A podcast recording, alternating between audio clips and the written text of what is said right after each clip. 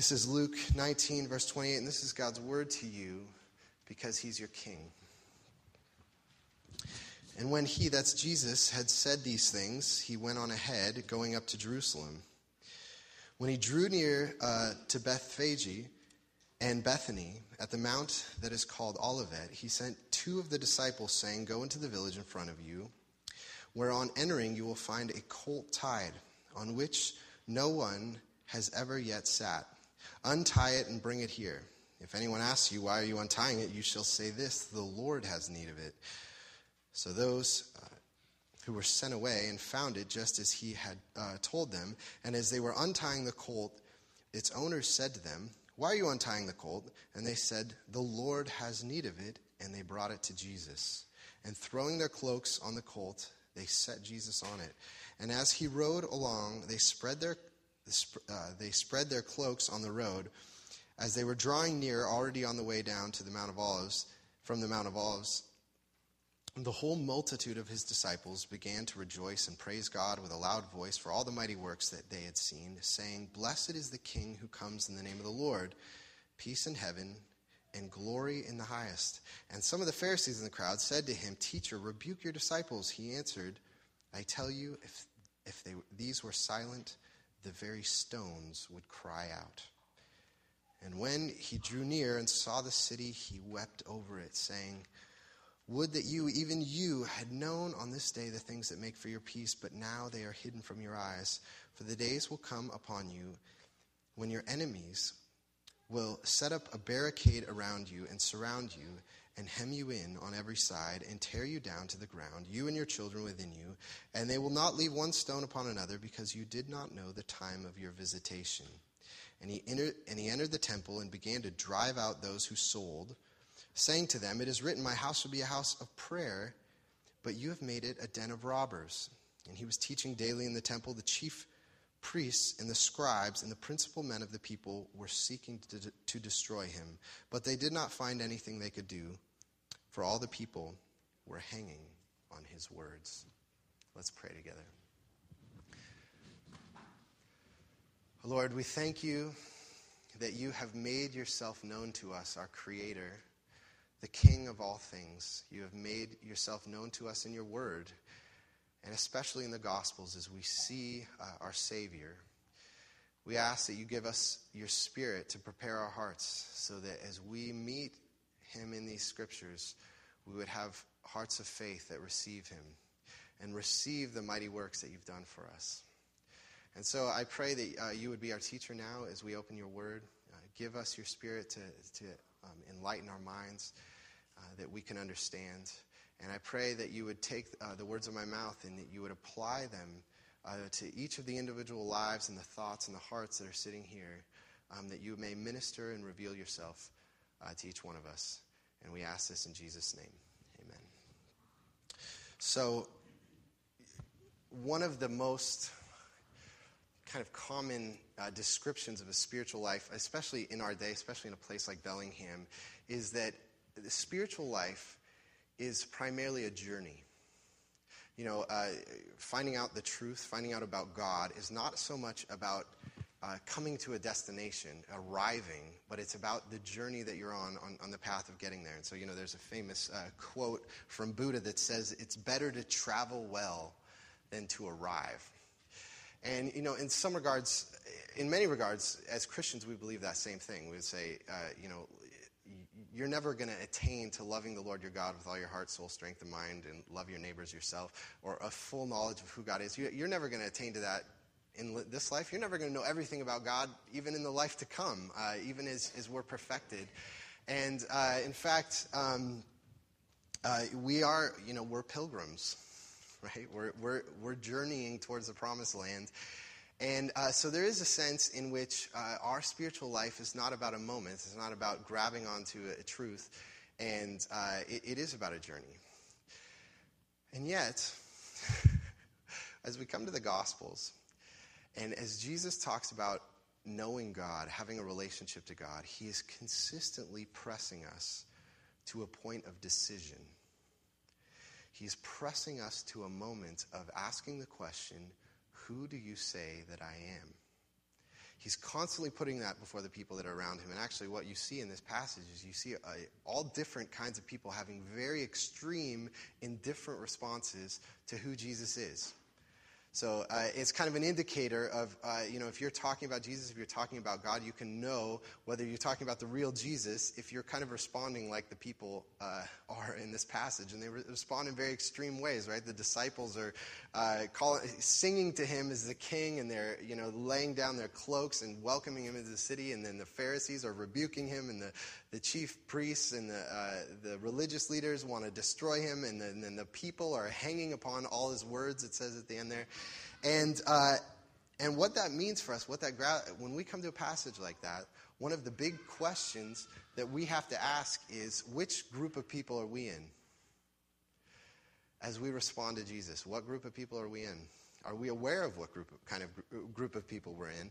And uh, you know, Jesus, even though he acknowledges that your life is going to be a journey, you're going to be growing through your whole life, you're going to learn more about God. He is he's not satisfied with that. He says, You're not on the journey until you've decided what you think about Jesus, because Jesus says, I am the path. if you're on a journey somewhere, you got to ask where, what's the destination? What are you moving towards? Even if you're, you're not going to get to the destination in this life, what path are you walking towards? And what road are you walking on? Jesus says, I am the road. I am the way, right? He says. And so until we ask that, answer that question, who is Jesus? Uh, we haven't begun the journey. And so, one of the big things that the Gospel of Luke is about is answering the question uh, who is Jesus? And as a secondly, not just that question, who is Jesus, but how then shall we respond? And so, as we look at this passage together, those are two of the questions we're going to uh, think through as we read through this. Who is Jesus? A simple question, but uh, an important question. It's an important question for his disciples. It's a, uh, it's a question he's continually putting before them. Who do you say that I am? Even after they become his disciples, even after they follow him, he's asking them, who do, you, who do you say that I am? And then how are you going to respond to me based on that? Okay, so two questions. Who is Jesus, and how should we respond to him? Uh, and it's, question that's very close to the heart of what it means to know God. So, first of all, who is Jesus Christ? Now, for a Jew, in this in the first century in jesus context reading this passage you know you're reading about jesus he's asking for a donkey and he's going to jerusalem and uh, and he's going into the temple. These are all things that aren't a part of our kind of uh, cultural experience but in uh, in the stories that jews grew up singing about and talking about teaching to their children all of the things in these passages would be uh, drawing up for them allusions to the messiah the old testament uh, promised king who was going to come and, and be the you know, rescue the world and bring peace to the world. All the images in this passage is what have brought up. You know, it's a, uh, the king. They're singing. Uh, about the king, and he's coming to the royal city, Jerusalem, and he's coming to the temple. All of these images had to do with the Messiah. And so, what do we learn about the king, this king, this Messiah, this promised king, this passage? Well, two things. I think we learn about his character and about his identity. Okay, first of all, we learn about his character. Um, C.S. Lewis has a, wrote an essay called "The Necessity of Chivalry." Um, you know, he, he called himself a dinosaur. He was he he you know he's a very traditional kind of uh, kind of person. Read a lot of medieval writers and things like that, and uh, so he was very interested in medieval ideas like chivalry. And I, I, put a little quote for you on page three of your bulletin uh, from this essay, where he says, um, that the medieval ideal, this is the medieval ideal about what a man is. The medieval ideal brought together two things which have no natural tendency to gravitate towards one another. It brought them together for that very reason. It taught humility and forbearance to the great warrior, because everyone knew by experience how much he usually needed that lesson. It demanded valor of the urbane and modest man because everyone knew that he was as likely as not to be a milksop. The man who combines both characters, both characteristics, this humility and this, uh, and this valor and this strength, the man who combines both characters, the knight, is a work not of nature but of art, of that art which has human beings instead of canvas or marble for its medium. So here Lewis is giving this medieval idea of what does it mean to be a true man. And he says that it's this combination of these, it seems like opposite characteristics of strength and gentleness, right? Of uh, the great warrior with uh, tenderness and humility. And I think that these two qualities are exactly what we see in the true king in this passage. These two qualities. So, you know, for example, you look at this incident with the colt. Um, where Jesus says to his disciples, he's on the Mount of Olives, he's about to come into Jerusalem. He says to his disciples, Go and get me a little donkey that I'm, I'm going to ride in on the donkey uh, into Jerusalem. And actually, what he's doing is he's enacting, there's an Old Testament prophecy in Zechariah 9. Uh, that talked about the king who was going to come and that he was going to come riding on a donkey. This, let, let me just read it to you. Uh, Behold, your king who is coming to you, righteous and having salvation humble and mounted on a donkey, on a colt, the foal of a donkey. He shall speak peace to the nations. His rule shall be from sea to sea and from the river to the ends of the earth. And so here's this picture of the king of the world is coming, you know, the king of the whole world. All nations bow to him, and he's, you know, Eeyore, or what, you know, riding on a donkey. And into town, it's this juxtaposition of, of supreme power and deep humility. And what is captured in this king as part of his character is there is this humility, this lowliness to him. And not just that, but look at this in verse in verse 41 as he comes to the city and he's looking at Jerusalem. Look at his response. Jerusalem actually in 70 AD was destroyed by the Romans. Uh, the temple was was leveled, uh, and it was a terrible uh, massacre of the Jews in 70 AD, and Jesus is anticipating that this is going to happen. And uh, what he says is when he drew near and saw the city, he wept over it, saying, Would that you, even you, had known on this day the things that make for your peace, but now they are hidden from your eyes. And so you see, first of all, the king is lowly, he's humble, he's riding on the donkey, and he's weeping. There's deep compassion. Uh, you, you get a, a, a picture into the emotional life of the king of the whole world is deep compassion and love for this people that actually he's saying they deserve this judgment. They're, this judgment is going to come because uh, they've become this kind of insular, self righteous people who don't want to have God's calling for their life to bring the nations in, and they've rejected the Messiah, and the result is going to be that the Romans are going to come against them, and he's weeping over it uh, even though they deserve it. And so there's this tenderness, but on the other side, it's combined with this strength, this conviction. This, I mean, not only is he pr- pronouncing kind of a judgment on the city, but uh, but you see that you know he goes into the temple and there's this great famous scene where Jesus goes in the temple and he's throwing over the tables. Uh, where in the temple, in the outer courts, there was this place where the Gentiles were supposed to come in and they were going to sing uh, to God. And they were supposed to, the people who were not Jews, the outsiders who knew nothing about God, could come in and participate in the worship. And they'd made it into this marketplace where it's just terribly distracting to even try to encounter God. They're, you know, selling sacrificial animals and, and changing money and all these things. And he goes in and he's in a rage and he's just throwing over tables. And what you see is this combination of, just within these few verses, of humility and compassion and gentleness and this big heart. And yet he's also a man of strength. He's a man of conviction, a man of wrath. and, uh, and, you know, I think that this, these two combinations, you know, if you're a dad, I, I, I know that I sense that this is part of my calling as being a dad, is to bring strength and tenderness simultaneously somehow uh, to a family, to my family. And, and, and for most of us, we know that we, we're constantly erring on one side of, of either being harsh and uh, distant or demanding or, or just kind of a pushover and, uh, and you know, uh, what, what, does he say? Uh, uh, the urbane man or being a milksop or something like that, as Lewis says. We have a, common, a tendency to, to, to go to one side or the other, and here we see both of those perfectly matched up in Jesus. And that's why, you know, when you come to the book of Revelation, uh, the end of the Bible, and it's got this picture of Jesus kind of in heaven and, and the angels around, they're worshiping him, they always say that the worthy is the Lamb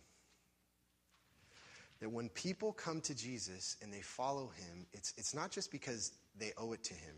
They do owe it to him. It's because they say he's worthy of it. he has this character that we all know that we should be, that we're meant to be, that none of us match up to. We see it perfectly in Jesus. These combinations. You know, I'll tell you why. Uh, that, that's how God is, these two combinations. You know, in theology, throughout history, they've said that, that there are these two aspects to God God's transcendence and God's immanence. And what God's transcendence is, God's transcendence means that God is the you know, distant creator of the universe. He's majestic. He's holy. He dwells in inapproachable light. He's a consuming fire who, uh, you know, it's a fearful thing to fall into the hands of the living God. And yet, simultaneously, He's our Father who says, Come to me. Anything you have need of, ask of me. And uh, his mercies are new every morning. He's tender. He's both these things simultaneously. And we can't even, we can't even fathom that, but they're both true. And so, what you see in Jesus is the perfect image, the perfect reflection of who God is. The perfect character of God seen in flesh and blood. And you know, that's what it means to be, that's what a human is supposed to be. That's what we're all called to be, right? The Bible says that we were made in the image of God. We were supposed to show the world this is what God's character is like. And all of us are, you know, there's all of us have kind of a, a, hint of that left in us. You still get a hint of who God is, but it's just, it's deeply kind of distorted and marred by our sin, and we fall far short of the glory of who God is. And yet in Jesus, the character of God is just shining bright. You know, I love what Trev said uh, during the assurance of pardon the, the, the light of the King. Uh, of his face shining upon us. Jesus is radiant with the ca- character of God. It's just flowing out of him. And now, what do we know about the king is first his compelling character that's worthy. It's worthy to be followed. And yet, because he's showing us who God is, that tells us something else about who this king is. It's not just his compelling character, but also his identity. Who is this guy? who is this man? And a uh, couple things that we see about him. First of all, as I said already, he's the king. He's not just a king, he's the king. Uh, you know, look at verse 37. It says, As he was drawing near, already on the way down the Mount of Olives, the whole multitude of his disciples began to rejoice and praise God with a loud voice for all the mighty works that they had seen, saying, Blessed is the King who comes in the name of the Lord. Peace in heaven and glory in the highest. Blessed is the King. And what actually what they're singing, they're quoting, they're singing uh, Psalm 118 which was a very well-known psalm during this time. It was a psalm. It was a psalm that was sung in the Old Testament when the Davidic king was coming back to Jerusalem, and he, you know after he'd won a, a, a big battle, and the people would all come out, and the priests would come out, and they'd be singing and welcoming him into the city. And what they're saying here is that Jesus is the, the Davidic king who's promised to come, and he's going to come and restore the, restore the world. He's going to be the hero of the world. And you know, it's interesting. I was re- I was listening to a, uh, a sermon about this passage, and the pastor was saying that he had come across a number of websites where uh, uh, these websites were saying that there's all kinds of stories throughout the, uh, throughout all different ethnic groups and throughout history, even before Jesus' time, where all these different people groups had these stories about this promised king who's going to come and who's going to make everything right. And these websites are saying, listen, this is not something new. Jesus being the king who's coming, coming to earth and he's going to make all things right, he's going to be the savior. This, he's a copy. All cultures have something like this. And uh, Jesus is just another one of these kings that all these cultures have been talking about, have been promising. And what, this, what the pastor said is he says, well, you know what? That's what we should expect we should expect that all these cultures would have this anticipation of a king because if you go back in the Old Testament, it turns out that it's not just the Davidic king that was promised, but if you go way back into the beginning of Genesis, into the story of our, our primordial parents who were in the Garden of Eden, who lived in the presence of God and who sinned against God, the last words, there were these final words that God said to them before they were kicked out of his presence. You know what those words were? He said, The world's going to go bad, life's going to be bad for you, but there's one who's going to come. He's going to come and he's going to slay the dragon. He's going to crush his head and he's going to be wounded in the process, but he's going to win the battle. And it's going to be the seed of this woman. And, and, from the very beginning, there's this promise. The last words that humans heard when they saw God face to face was that a king is going to come. And so we should expect that in every culture, in our collective subconscious, we should have, you know, way down in our bone marrow and our primitive memories, we should have a longing for that king that was promised to all humanity at the very beginning. And that's why it is. That's what we should expect. And finally, the true king is coming. And that's what, uh, that, that's what this passage is saying is, first of all, that Jesus is that king. But he goes farther than that. He's not just the king, but he claims to be the God of the Old Testament. Jesus claims to be the God of the Old Testament. This is this is uh, this is amazing. You know, some people ask, does Jesus ever really claim to be God anywhere? And if you read through the New Testament, it's on almost every page of the New Testament. Um, but let me just give you a few examples here. Um, they're subtle, but pay attention to them. So first, um, Luke notes if you look at verse 29, he talks about the mount that's called Olivet. And then he also repeats that again that Jesus was coming down uh, the Mount of Olives in verse 37. He's coming down the Mount of Olives.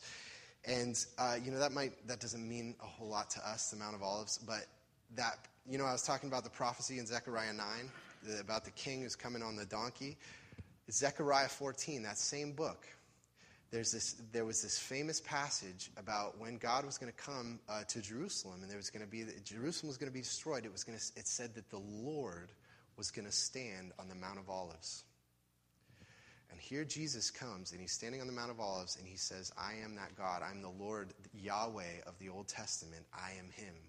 Now standing on the Mount of Olives before Jerusalem, looking down at Jerusalem and weeping over the city. And then he goes to his disciples and he says, You know, go get me a donkey. I'm going to ride in on a donkey. Can you go ask someone for a donkey? And he says in verse uh, 31 If anyone asks you, Why are you untying it? you shall say this the Lord has need of it. Who's going to be using the donkey? Jesus. And he says, The Lord has need of it. That same word, kurios, that's used in the Old Testament. And it says again in verse 34 they go get the, the donkey, and the guy asks them, Why do you need the donkey? And they say, The Lord has need of it. And they brought it to Jesus. Kurios. Yahweh of the Old Testament, that name Jesus is applying to himself here. But then he says even one more thing that's really amazing here. Lastly, you know, he's coming down into Jerusalem. Everyone's singing to him and saying he's the king, and he's praising him. He's riding on the donkey. And in verse 39, and some of the Pharisees in the crowd said to him, Teacher, rebuke your disciples. He answered, I tell you, if these were silent, the very stones would cry out. It's a beautiful image where he says, If the people weren't singing to me, the, the rocks, the ground would open up and start singing. They want to burst, they want to burst into song. That they've been anticipating me coming. And, you know, this is, a, this is another thing uh, that in, in, the Old Testament, there was this idea that when the king came, when the Savior came, he wasn't just going to come to individual people like us, you know, and, uh, and I'm going to come into your life and I'm going to save you from your sin. I'm going to make your family better. That's not what he was going to do. He was going to come the whole creation the mountains, the trees, the fields, all things, animals were anticipating him coming.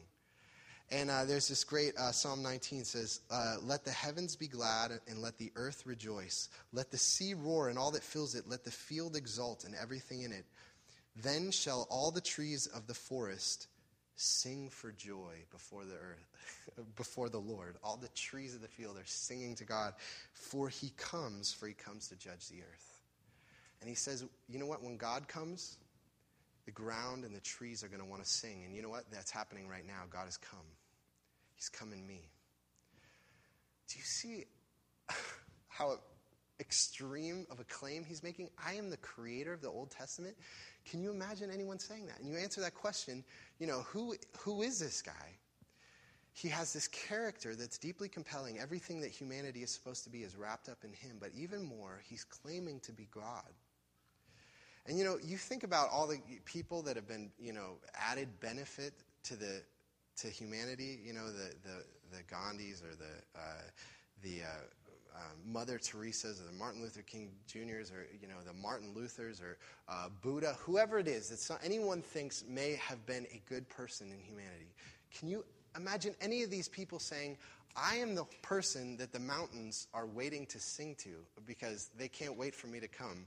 Uh, I'm the king of all peoples and I'm going to bring peace and I created all things. I'm the God of the Old Testament. Can you imagine anyone saying that? Saying something like that? They would be mad. You'd say, You're crazy. And so, what that leads us to is we have to ask the question who is, who is Jesus? Well, uh, he's a man with a compelling character who claims to be God. How are we going to respond to him? And uh, what we see in this passage is three different responses from the different groups of people. Three different responses. The first two just, they don't work. the first two don't work, and it leaves us with the third. So, first, um, how can we respond to Jesus? What can we say to a guy who claims that the mountains want to sing to him and the ground wants to sing to him? Well, first we can say he's a good teacher. And this is the approach of the Pharisees. Look at verse 39. And some of the Pharisees in the crowd said to him, Teacher, rebuke your disciples. So the disciples are singing to him. They're saying he's the king, he's the long awaited one. And the, the, the, Pharisees have this mixture where they say, okay, we, we're happy to honor you as a rabbi, that you're a teacher, you have some helpful things to say to us. We want to listen, we want to be in dialogue about that. But let's tame it down a little bit, you know, that you're the Messiah, you're, you're, uh, you're the king, that you're making these claims. This is making us uncomfortable. And, you know, this is, ve- this is the majority response to how do we deal with this historical man named Jesus in our culture? How, how do people deal with him. And the main thing we have to say, people say, is, well, I, I think Jesus was a good guy. I think he had many things to say. I think he was revolutionary. I think he believed in love. But I, I, I don't believe he's, he's particularly different than any of the other teachers that are uh, in the world, uh, that, the, that the world religions have seen. And um, they want to say that he's simply a good teacher. And Jesus, again and again, insists that we can't call him that. His response to the Pharisees when they say, Teacher, rebuke your disciples, you can be our teacher, you can be a rabbi, is he says, the, the ground wants to sing to me. The ground is about to burst out. The earth is about to burst out because I created it. And I'm the thing that the, the earth is eagerly longing and, and waiting for me to come. His response is, You can't just call me a good teacher. And so, actually, the second response that we see in this passage from the, uh, from the the chief priests and the religious leaders is actually a more honest response than that. Is that they want to destroy him. Right? Um, you see that there in verse 7. The chief priests and the scribes and the principal men of the people were seeking to destroy him. They said, He's not a good teacher, he's evil. He is a threat. He's going to disrupt people, he's going to lead people astray. He needs to be arrested. He needs to be, and eventually he needs to be killed. He needs to be stopped. And um, the fact is that as you look, you know, you look at the history of the world, if you, if you made two lists, you made one list of, of people who have really made a positive impact on humanity. People that humanity says this is someone who has really benefited. This is someone that is a model to us about how to live. And then you made another list of people who said that they were God you'll find that there's not a crossover. There's no crossover. Jesus is the only one who is a crossover on these two lists. Because who's on this list of people who said they're going to be God? These are people who have, you know, 10 wives in, in a compound, and the, you know, the FBI should be investigating them. they're manipulative, telling people that they're God and that, you know, they, they are the voice of God and, and that they created people and that they're the savior of the world. When people talk like that, they should be on an FBI list. And yet, and that's what the chief priests are saying. He should be destroyed, he should be locked up. And yet, no one has ever said that about Jesus, that he's, that he's evil. No one who's ever read his teachings, read the things that he says. You come, you come and you read them, and you find that they're full of wisdom, they're full of beauty, they're full of life. They're things that we should be living our lives by. We see this is what humanity is. How could someone who's mad and evil be saying these things? And actually, you see that in this text that that's what the uh, that's what the people are saying in verse in verse 48 that uh, they couldn't uh, find anything to do, um, but they did not find anything they could do, for all the people were hanging on his words. And so here's this paradox of no one who has ever been like this, who would make these kind of outrageous claims, and yet his life verifies it the character and the identity match. And so the question for us is how can we respond to that? And the, the last response that we see in this passage, I think, is the only honest response to dealing with Jesus, is that we can fall down and we can worship him. we can fall down and we can worship Jesus. And uh, let me just say two things about what worship looks like. And I'm going to end with these two things. So, first of all, that worship is praise. Worship looks like praise. And um, you see that um, when God comes to us, when we meet God who's come to us as a king, the response is joy, is singing, is delight, is praise. And for many people, you know, that question, why, why is Jesus, why is God always looking for praise? Why does he want people singing to him all the time? You know, is he, is he insecure? Uh, does he need us telling him how great he is? You know, if we know people who are looking for praise all the time, we say, what's wrong with you? You know, maybe you should go to a counselor, find out why. Why do you need praise all the time? You know, we look at uh, famous stars who, who want attention all the time. But, you know, I, I was thinking about it that um, one place where I think it's appropriate for someone to want praise, um, you know, I'm talking as a dad again, but is when a father wants his children to say to him, I think you're the best dad in the world. You know, I, I want my kids to say to me that I'm the best dad in the world. Now, that could be it's probably partly because I'm insecure, and that's you know massaging my uh, uh, my insecurities. Um, but the reality is, there's a deeper reason. Why do I want them to say I'm the best dad in the world? It's because if they say that, then I know that my love has gotten through to them. I know that it's hit them. I, I know that how I feel about them has gotten through, and they feel that pleasure. They feel that joy, and the only way they can respond is say, You're the best dad in the world. And praise is the sound of delight. Praise is the sound of pleasure. When you have enjoyed something, when you've seen how amazing it is, you know, when you fall in love and, uh, and you say, You are so beautiful. I, you, I, the, feeling that pleasure, the only way to, to kind of uh, ex, to do pleasure is by saying how much it means to you. You know, when you someone makes you a great meal and you're just like, mmm, this is so good, you have to say it, right? It results in praise.